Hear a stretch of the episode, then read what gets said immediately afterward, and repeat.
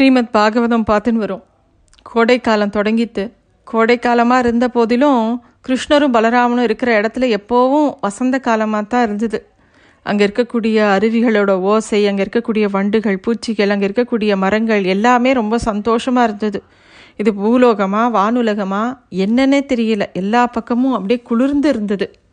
கிருஷ்ணரோட எப்பையும் நிறைய குழந்தைகள் விளையாடிகிட்டே இருக்கும். கிருஷ்ணரும் தன்னோட புல்லாங்குழலை எடுத்துட்டு எங்கெல்லாம் வாசிக்க முடியுமோ அங்கெல்லாம் வாசிச்சுட்டே இருப்பான். தேவர்கள்லாம் கிருஷ்ணரோட விளையாடுற குழந்தைகளை பார்த்து ரொம்ப பொறாமையோட பார்ப்பாளாம். அவளுக்கு கிடைச்ச விஷயம் நமக்கு எவ்வளோ தபஸ் பண்ணாலும் கிடைக்காதே அப்படிங்கிற ஒரு ஏக்கம் அவளுக்கு இருக்குமா இருந்தாலும் அதெல்லாம் பார்த்து ரசிப்பாளாம். இதெல்லாம் இந்த இடையர்கள் பண்ண பாக்கியம். தபஸ்விகளுக்கும் சாதிகளுக்கும் கிடைக்காத பாக்கியம். அப்படின்னு சொல்லிட்டு அவளுக்கு தோணும். அப்போது பிரலம்பன் அப்படிங்கிற ஒரு அசுரன் இருந்தான். அவனும் கம்சனோட ஆள் தான் கம்சனால் கிருஷ்ணனை கொல்ல கொல்றதுக்காக அனுப்பப்பட்டவன். அவன் அந்த காட்டுக்குள்ளே நுழைஞ்சதுமே கிருஷ்ணனுக்கு தெரிஞ்சிடுத்து. பிரலம்பன் கோபனம் மாதிரியே வேடம் போட்டுண்டு கோபர்களோட ஒத்தனா அவளோடைய சேர்ந்து விளையாடிட்டு இருந்தான். யா வேற யாருக்கும் தெரியல இது யாரு அப்படின்னு சொல்லிட்டு. ஆனால் கிருஷ்ணனுக்கு அவன் யாருன்னு தெரிஞ்சிருந்தது. அவனோட வேடத்தை முழுசாக நம்பின மாதிரி அவனோடைய அவளும் விளையாட ஆரம்பித்தா கிருஷ்ணரும் பலராமனும். அவள் விளையாடின்னு இருக்கும்போது ரெண்டு குழுக்களாக பிரிஞ்சுண்டு விளையாடினான் அப்போ வந்து அவளுக்குள்ளே ஒரு போட்டி. தோற்ற குழு வந்து ஜெயிச்ச குழுவை தோளில் சுமந்துண்டு போகணும் அப்படிங்கிறது தான் அவளோட நிபந்தனையாக இருந்தது. இதில் பலராமன் வந்து ஒரு குழுவோட தலைவன் கிருஷ்ணர் இன்னொரு குழுவோட தலைவன். அப்போது பலராமனோட குழு ஜெயிக்கிறது கிருஷ்ணனோட குழு தோத்து போயிடுறது.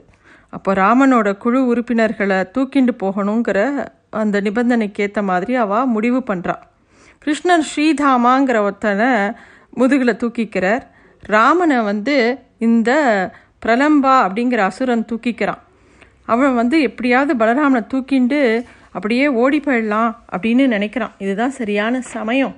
இவனை தூக்கிண்டு போய் இவனை வதம் பண்ணிடலான்னு நினச்சிட்டு பலராமனை தோளில் தூக்கிண்டு வேகமாக ஓடுறான். அவனை எப்படியாவது கொண்டுடலான்னு சொல்லிட்டு. கொஞ்சம் தூரம் போனவுடனே அந்த பிரலமன்கிற அசுரன் தன்னோட உரு உருவத்தை பெருசு பண்ணிக்கிறான். கருமேகத்துக்கு நடுவில் தோன்ற பெரிய கீற்று மின்னல் மாதிரி அவ்வளோ பெரிய உருவத்துக்கு மேலே பலராமன் தெரிஞ்சான். பலராமன் அவனுடைய உருவத்தை பார்த்து ஆச்சரியப்படுறான். அப்புறமா முஷ்டியை மடக்கி பிரலமனை அடி அடின்னு அடித்து அவர் கொடுத்த ஒரு அடியானது இந்திரனோட வஜ்ராயத்தால் அடித்த மாதிரி பலமாக இருந்ததாம். பிரலம்பனால் தாங்க முடியல. வாயிலிருந்து ரத்தம் கக்கி அப்படியே உயிரை விட்டுடுறான் இந்திரனால் அடிக்கப்பட்டு நொறுங்கின மலை மாதிரி காட்சி கொடுத்தான் பிரலம்பன். அதுக்குள்ளே சிறுவர்கள்லாம் ஓடி வரா. நல்ல வேலை பலராமா இந்த அசுரனை கொன்னுட்ட நீ அப்படின்னு சொல்லிட்டு அவள் எல்லாரும் சந்தோஷப்படுறா. அப்புறம் அன்னைக்கு முழுக்க பலராமனோட பராக்கிரமத்தையே பேசிட்டு அவள் பிருந்தாவனத்துக்கு வரா. எப்பொழுதும் போல் விளையாட்டுகளில் லயித்திருந்த குழந்தைகளும் பசுக்களும் கன்றுகளும் தங்களை விட்டு கொஞ்சம் தூரம் போய் விட்டதை பார்க்குறா. அப்போது ரொம்ப கவலையாக இருக்குது என்னடா இது? இந்த குழந்தைகள் இங்கே தானே இருந்தது? எங்கே கிளம்பி போனான்னு கண்ணன் பார்த்துட்டுருக்கார் அப்போது திடீர்னு அந்த இடத்துல காட்டுத்தீ பற பரவுறது. எல்லா பக்கமும் காட்டுத்தீ சிறுவர்களும் பசுக்களும் அங்கேயும் இங்கேயும் அலைய ஆரம்பிச்சுடுத்து. கிருஷ்ணரும் தன்னோட இனிமையான குரலால் அவ அந்த பசுக்களோட பேரெல்லாம் கூட்டு கூட்டு எங்கே எங்கேன்னு கூப்பிடுறார். பதிலுக்கு பசுக்களும் சத்தம் கொடுக்கறது இந்த சிறுவர்களும் ரொம்ப சத்தத்தை எழுப்புறா. இவாளோட வேதனை கிருஷ்ணருக்கு புரியறது. அதுக்குள்ளே தீ எல்லா பக்கமும் பரவிண்டே இருக்கு. உஷ்ண காற்று எல்லா பக்கமும் பரவின்னு இருக்கு குழந்தைகள்லாம் கிருஷ்ணா கிருஷ்ணா ஏதாவது பண்ணே ராமா எங்களுக்கு உதவி பண்ணே உங்களால் மட்டும்தான் எங்களை பசு எங்களையும் பசுக்களையும் காப்பாற்ற முடியும் அப்படின்னு சொல்லிட்டு பல சமயம் அவ கத்துறா பல விதமாக கத்துறா. இந்த தீ எங்களெல்லாம் விழுங்கின்னு இருக்கு சீக்கிரம் வா கிருஷ்ணா எங்களை காப்பாற்று அப்படின்னு கதறா. தயவு செய்து யாரும் பயப்படாதீங்கோ நான் இங்கே தான் இருக்கேன். யாரும் பயப்பட வேணாம். எல்லாரும் கண்ணை இறுக்கி மூடிக்கோங்கோ. நான் சொல்கிற வரைக்கும் கண்ணை திறக்க வேண்டான்னு கிருஷ்ணர் சொல்கிறார் கிருஷ்ணர் சொன்னபடி குழந்தைகளும் அப்படியே கண்ணை இறுக்கி முடிக்கிறது. அப்படியே அவன் சொன்னபடி கேட்டு நடக்கிறா. கிருஷ்ணர் மட்டுமே நினச்சிண்டு கண்ணை இறுக்கி முடிக்கிறா. அந்த காளியை நர்த்தனம் பார்த்தப்புறம் அன்னைக்கு ராத்திரி பரவின காட்டு தீயை எப்படி கிருஷ்ணர் விழுங்கினாரோ அதே மாதிரி யோக சக்தியால் இந்த தீயும் மொத்தமாக தம் பக்கம் இழுத்துண்டுறார். அந்த தீயோட தீவிரம் குறையிறது. நல்லா கொ குறைஞ்ச உடனே பூமி குளிர்ந்து போகிறது அந்த குழந்தைகள்லாம் திருப்பியும் அந்த அத்தி மரத்தை அடிக்க கூட்டின்னு வந்துடுறார். இப்போ கண்ணை திறந்து பாருங்கோ அப்படிங்கும்போது எல்லா குழந்தைகளுக்கும் சந்தோஷம். அவள்லாம் பத்திரமா இருக்கான்ட்டு. ராமகிருஷ்ண பரமஹம்சர் கிட்ட ஒரு சமயம் மாங்கிற அவருடைய சிஷ்யர் கேட்குறார் எப்படி பக்தி பண்ணணும் அப்படின்னு கேட்டுட்டு கடவுளோட தரிசனம் கிடைக்குமா அப்படின்னு கேட்குறார் கண்டிப்பாக கிடைக்கும் அப்படின்னு ராமகிருஷ்ண பரமஹம்சர் சொல்கிறார் எப்போ கிடைக்கும் அப்படின்னா பகவானே நான் உன்னை பார்க்கணும் நீ எனக்கு காட்சி கொடுன்னு அழுதோம்னாக்கா கண்டிப்பாக கிடைக்கும். ஏன்னா நம்ம எல்லாரும் நமக்கு வேணுங்கிற செல்வத்துக்காக அழுவோம் நல்ல உ ஆரோக்கியத்துக்காக அழுவோம் சுற்றி இருக்கிற மித்த விஷயங்களுக்கெல்லாம் சொல்லி ஆசைப்படுவோம் கேட்போம். ஆனால் பகவானே உன்னை பார்க்கணும் உன் சொரூபத்தை காட்டுன்னு என்னைக்காவது அழுதுருக்கோமான்னா அது கிடையவே கிடையாது. இந்த குழந்தையெல்லாம் இந்த சம்சாரஸ்தீலேருந்து என்ன இந்த ஜீவாத்மாக்கள்லாம் கதறின்ட்டு இருக்கு பகவானே என்னை காப்பாத்து அப்படின்னு சொல்லிட்டு. அப்போ கிருஷ்ணர் வந்து கண்ணை மூடிக்கோ என்னை தியானம் பண்ணு நான் உன்னை பார்த்துக்கிறேன் அப்படின்னு அங்கங்கே சொல்லிகிட்டே தான் இருக்கார். யமுனை நதிக்கரையில் மதுவனம் அப்படிங்கிற ஒரு தோப்பு இருந்தது. ஒரு நாள் கிருஷ்ணர் தன் தோழர்களோட கன்றுகளோட பசுக்களோட அந்த மதுவனத்துக்கு போகிறார் யமுனா நதிக்கரையில் நீர் சுத்தமாகவும் தூய்மையாகவும் இருக்குது அங்கே உட்காந்து அழகான அந்த குழலை வாசிச்சுட்டே இருக்கார். அந்த இனிமையான ஓசை வந்து எல்லா பக்கமும் பரவி இருக்கு. கோபிகாஸ்திரிகளால் கிருஷ்ணரை தவிர வேற எதையுமே யோசிக்கவோ பேசவோ முடியவே முடியாது. ஒத்தி சொல்கிறா கிருஷ்ணனோட அழகான முகத்தையும் அவனோட உதடுகள் புல்லாங்குழல் மேலே பதிஞ்சு இருக்க அவனோட கருணை பார்வை எல்லார் மேலேயும் அப்படியே பரவி இருக்கும். அவன் நமக்குள்ளே ஒருவனாக இருக்கான். நம்மளாம் என்ன பாக்கியம் பண்ணினோனோ பண்ணினோமோ? நம்மளை விட பாக்கியம் பண்ணின விஷயம் எது தெரியுமா? அந்த புல்லாங்குழல் தான். எனக்கு அதை பார்த்தா பொறாமையாக இருக்குது நம்மெல்லாம் அவன் நம்மளை பார்க்க மாட்டானான்னு எங்கின்னு இருக்கும். ஆனால் அந்த புல்லாங்குழல் அவன் உதடுகளை ஸ்பரிச்சு ஸ்பரிசம் பண்ணிகிட்டே இருக்குது அவனோட கால்கள் எல்லா பக்கமும் அந்த பிருந்தாவனத்தில் நடந்துகிட்டே இருக்கான். அதனால் பிருந்தாவனமும் புண்ணியம் பண்ணியிருக்கு.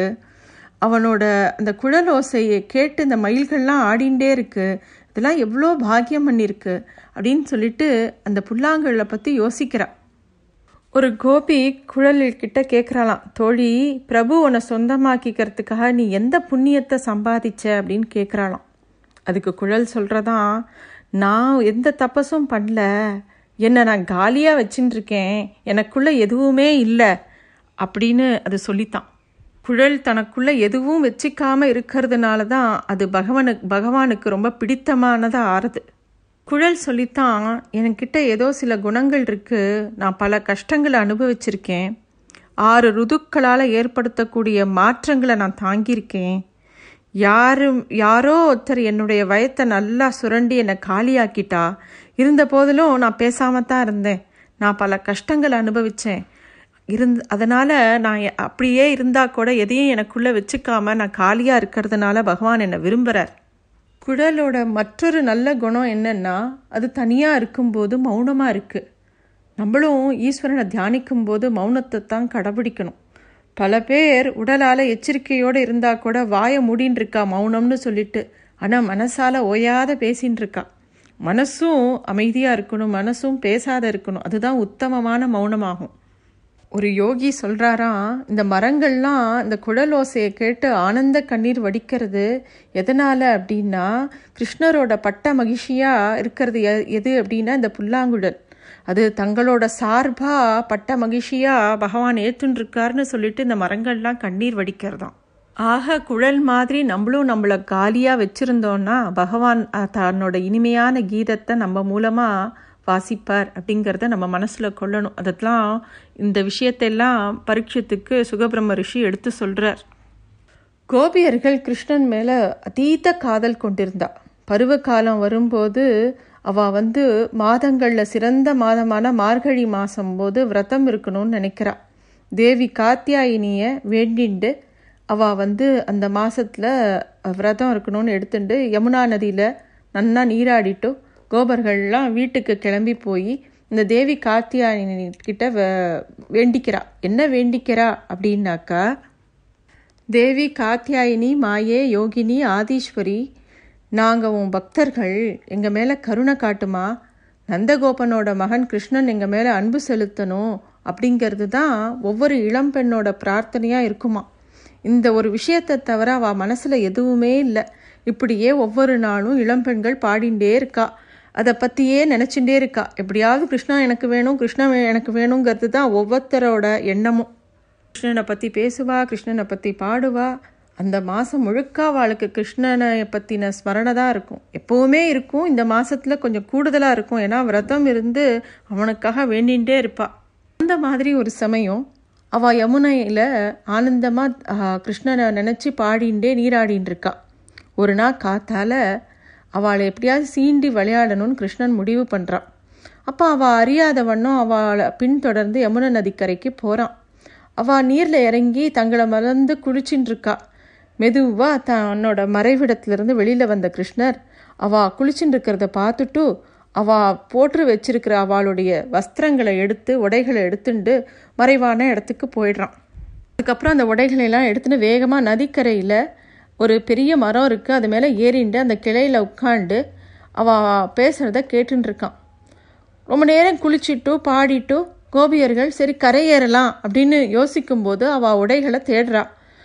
அப்போது அங்கே அவளோட உடைகளே காணும். திரும்பியும் தண்ணிக்குள்ளே போய் கரையில் எங்கேயாவது நம்ம உடைகளை மாற்றி வச்சுட்டோமான்னு சுற்றி சுற்றி தேடுறா. அவளால் கண்டுபிடிக்கவே முடியல. அப்போது திடீர்னு அவளுக்கு ஒரு குரல் கேட்குறது கோபியர்களே உங்களோட உடைகள்லாம் என்கிட்ட தான் இருக்குது நீங்கள் தண்ணீரை விட்டு வெளியில் வந்து இந்த மரத்தடிக்கு வந்து கேட்டால் நான் உங்களோட உடைகளை கொடுத்துடுவேன். உங்களை பார்த்தா எனக்கு ரொம்ப பரிதாபமாக இருக்குது நீங்கள் ஏற்கனவே விரதம் இருக்கீள். அதனால் ஏற்கனவே இழைச்சி போயிருக்கீள். அதிக நேரம் உங்களால் இந்த குளிர்ந்த நீரில் இருக்க முடியாது. அதனால் எல்லாரும் வந்து என்கிட்ட இந்த து உடை உடைகளை வந்து வாங்கிக்கோங்கோ அப்படிங்கிறார் கிருஷ்ணர். இந்த இளம் பெண்களுக்கு என்ன சொல்கிறதுனே தெரியலை. யாருக்காக இவ்வளோ விரதங்கள் இருக்கோமோ பூஜைகள் பண்ணுறோமோ அவனே இப்படி பண்ணினா என்ன பண்ணுறது அப்படின்னு அவளால் கோபிச்சிக்க முடியல.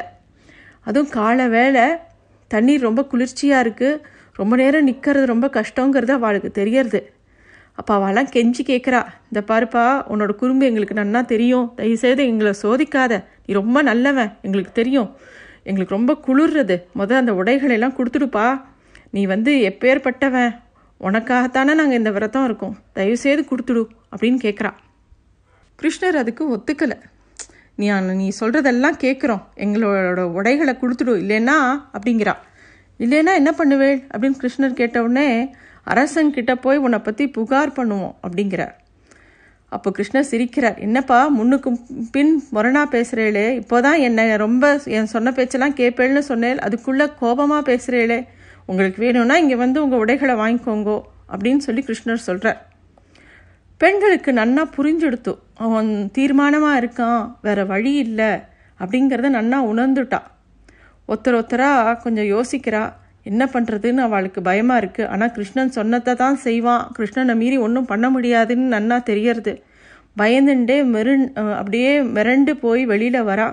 வெளியில் வந்து கிருஷ்ணர்கிட்ட கேட்குறா அப்போது கிருஷ்ணர் சொல்கிறார் நீங்கள் வந்து இப்படி நீராடுறது தோஷம் இல்லையா உங்களுக்கு வந்து வேணும்னாக்கா கைகளை தூக்கி என்கிட்ட கேளுங்கோ. அதுதான் பிராய்ச்சித்தமாக இருக்கும் வருண பகவானுக்கு அப்படின்னு சொல்கிறார் அவள் வந்து ஒரு கையால் தன் உடலை மறைச்சுண்டு கேட்குறா அப்படியும் ஒத்துக்கல கிருஷ்ணர்.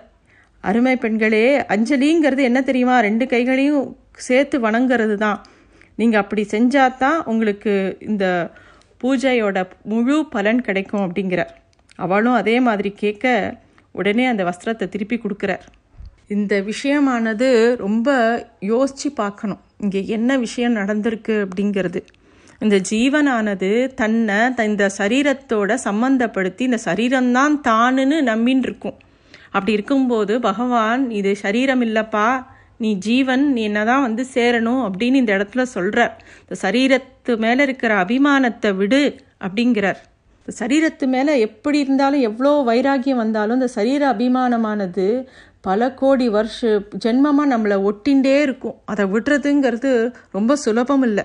இங்கே இளம் பெண்கள்னு சொல்லும்போது அவளுக்கு ஒரு நாணம் அப்படிங்கிற ஒரு குணம் இருக்கும். ஒரு வெட்கம் இருக்கும். இந்த வெட்கம்ங்கிறது என்ன அப்படின்னா அது காமத்தோட ஒரு வகை.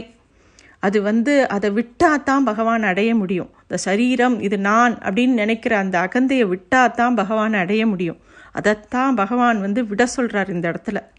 மீரா சொல்கிறா இந்த உலகத்தில் இந்த பிரபஞ்சத்தில் பகவான் ஒத்தந்தான் புருஷன். மித்த எல்லாருமே இந்த எல்லா ஜீவக்கோடிகளுமே பெண் தான் அப்படின்னு சொல்கிறா அதைத்தான் இந்த இடத்துல பெண்களாக குறிக்கிறார் பகவான். எப்போ அந்த ஜீவன்கள் அந்த தேக அபிமானத்தை விடுறதோ அப்போ சாட்சாத்காரம் கிடைக்கும். அப்போ வந்து அந்த பிரம்மத்தை உடனே அறியலாம் அப்படிங்கிறது தான் இந்த இடத்துல எடுத்து காட்டுறார்.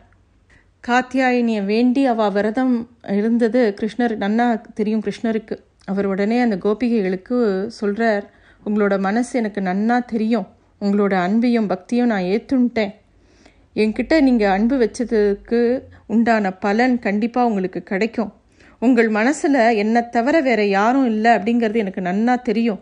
சாதாரண மக்கள் மனசில் இருக்கிற ஆசையை போனது போன்றது கிடையாது. உங்களுக்கு என் மேலே இருக்கிற அன்பு. இது ரொம்ப விசேஷமானது. அப்படின்னு சொல்லிட்டு அவர் சொல்கிறார் ஒரு செடி எப்படி அந்த விதையில் இருக்கோ அதை அந்த விதையை மண்ணில் புதைச்சா அப்படியே செடியாக வளர்றதோ அந்த மாதிரி உங்களோட அன்பானது வளர்ந்துட்டே இருக்கும். நீங்கள் என் மேலே வச்சிருக்கிற பக்தியும் அன்பும் உங்களை பந்தங்கள்லேருந்து விடுவிக்கும். உங்களுக்கோட முயற்சிக்கு சிறந்த பலன் கிடைக்கும். நான் வந்து உங்களுக்கு வாக்குறுதியோட இந்த விஷயத்த சொல்கிறேன் நிம்மதியாக உங்கள் வீட்டுக்கு திரும்பி போங்கோ அப்படின்னு சொல்கிறார் பகவான். கோபிகைகளோட பக்தியை வந்து ரொம்ப விசேஷமானது. பாகவதம் முழுக்க கோபிகைகளோட பக்தியை தான் சொல்லிகிட்டே இருக்குது நம்ம நிறைய பஜனை சம்பிரதாயத்தில் பஜனை ஆரம்பிக்கிறதுக்கு முன்னாடி ஒரு வார்த்தை சொல்லுவாள் கோபிகா ஜீவன ஸ்மரணம் கோவிந்தா கோவிந்தான்னு சொல்லுவாள் கோபிகைகளோட ஜீவன ஸ்மரணமே கோவிந்தனாக தான் இருந்தது. அந்த மாதிரி தான் நம்மளும் எல்லாரும் இருக்கணும் எப்பயுமே. கோபிகைகள் மாதிரி நம்ம மனசை வச்சுக்கணும். மனசுங்கிறது ஒன்று இல்லாமல் போகணும். அதாவது இந்த தேகம்தான் நான் அப்படிங்கிற எண்ணம் இல்லாமல் போகும்போது பகவானோட சாட்சா்காரம் கிடைக்கும். அதுதான் இந்த இடத்துல பகவான் சொல்லியிருக்கார். இன்னும் நிறைய விசேஷங்களை பார்க்கலாம். நன்றி.